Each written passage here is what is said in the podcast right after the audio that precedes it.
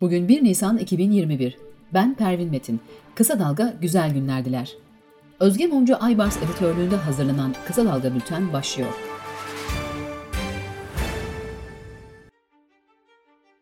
Anayasa Mahkemesi HDP'nin kapatılması istemiyle açılan davada eksiklik tespit ettiği iddianameyi Yargıtay Cumhuriyet Başsavcılığına iade etti.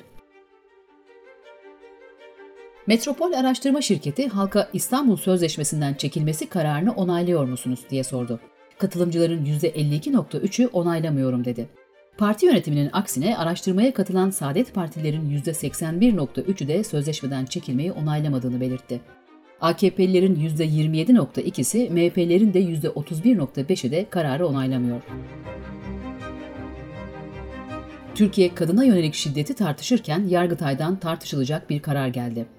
Yargıtay Genel Hukuk Kurulu temiz başvurusu üzerine incelediği boşanma davasında birçok kez evi terk eden kadın ile şiddet uygulayan eşinin eşit kusurlu olduğuna karar verdi. Anayasa Mahkemesi HDP'li Ömer Faruk Gergerlioğlu'nun milletvekilliğini düşürülmesiyle ilgili başvuruyu reddetti. Avrupa İnsan Hakları Mahkemesi'ne başvuracağını söyleyen Gergerlioğlu birkaç gün içinde cezaevine girebilirim dedi.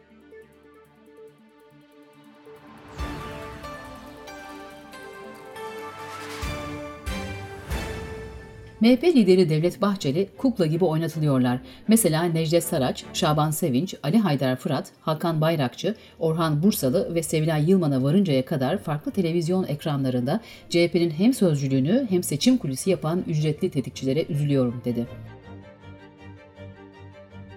İyi Parti Genel Başkanı Meral Akşener, kim ne derse desin İstanbul Sözleşmesi hala geçerlidir. Burası büyük Türkiye Cumhuriyeti, aklını başına devşir. Böyle şımarıklık olmaz, böyle devlet yönetilmez. O iş kadınlar bitti demeden bitmez Sayın Erdoğan, dedi.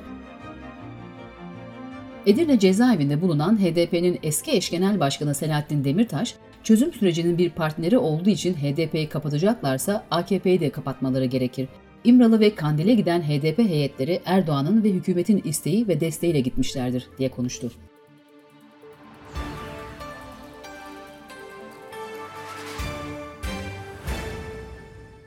İstanbul Büyükşehir Belediye Başkanı Ekrem İmamoğlu 2016 yılında AKP ile bağı olan bir şirketin Başakşehir'de 49 milyon TL'ye aldığı bir arsayı 4 gün sonra Kiptaş'a 130 milyon TL'ye sattığını söyledi. MHP Genel Başkanı Devlet Bahçeli'yi mağdur olduğu davada ifade vermeye çağıran hakimle ilgili Hakimler Savcılar Kurulu harekete geçti. Hakim hakkında inceleme izni verilerek müfettiş görevlendirildi.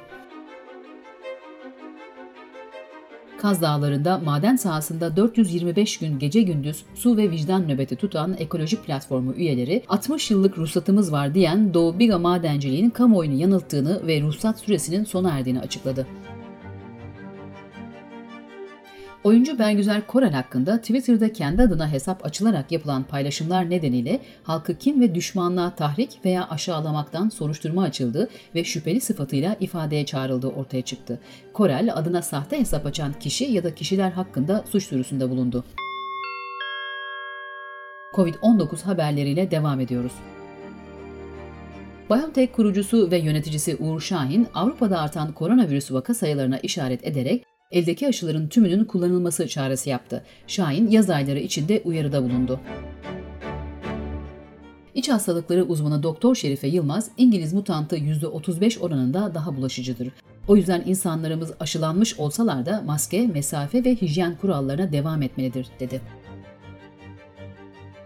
Enfeksiyon hastalıkları ve klinik mikrobiyoloji uzmanı Profesör Doktor Bülent Ertuğrul, günlük vaka sayılarının 50 bin seviyesine yükselebileceğini söyledi. Sırada ekonomi haberleri var. TÜİK Şubat 2021 dış ticaret istatistikleri verilerine göre Türkiye'nin dış ticaret açığı bir önceki yılın aynı ayına göre %8.7 artarak 3 milyar 36 milyon dolardan 3 milyar 299 milyon dolara yükseldi.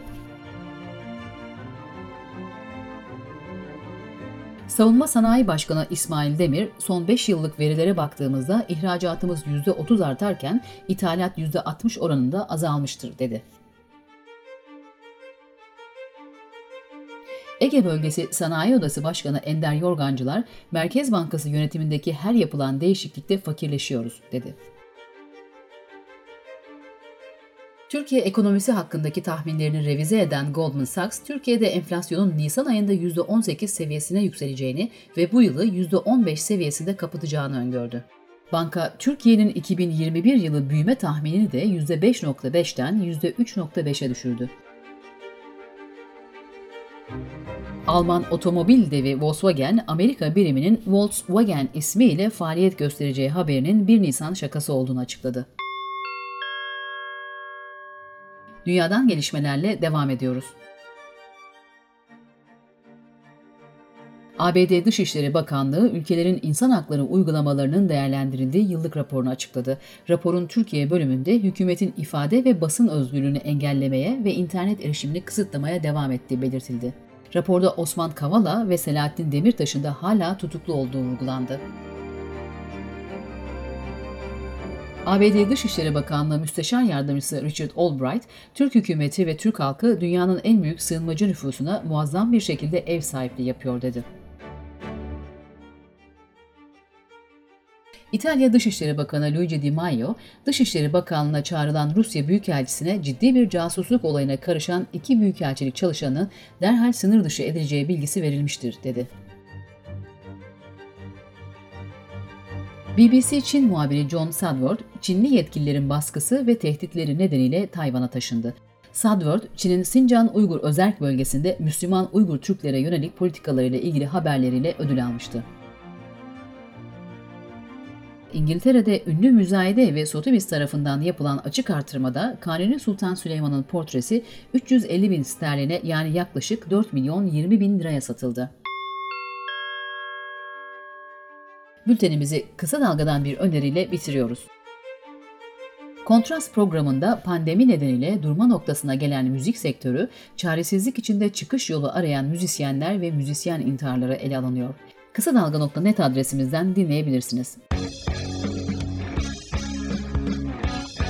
Gözünüz kulağınız bizde olsun. Kısa Dalga Medya.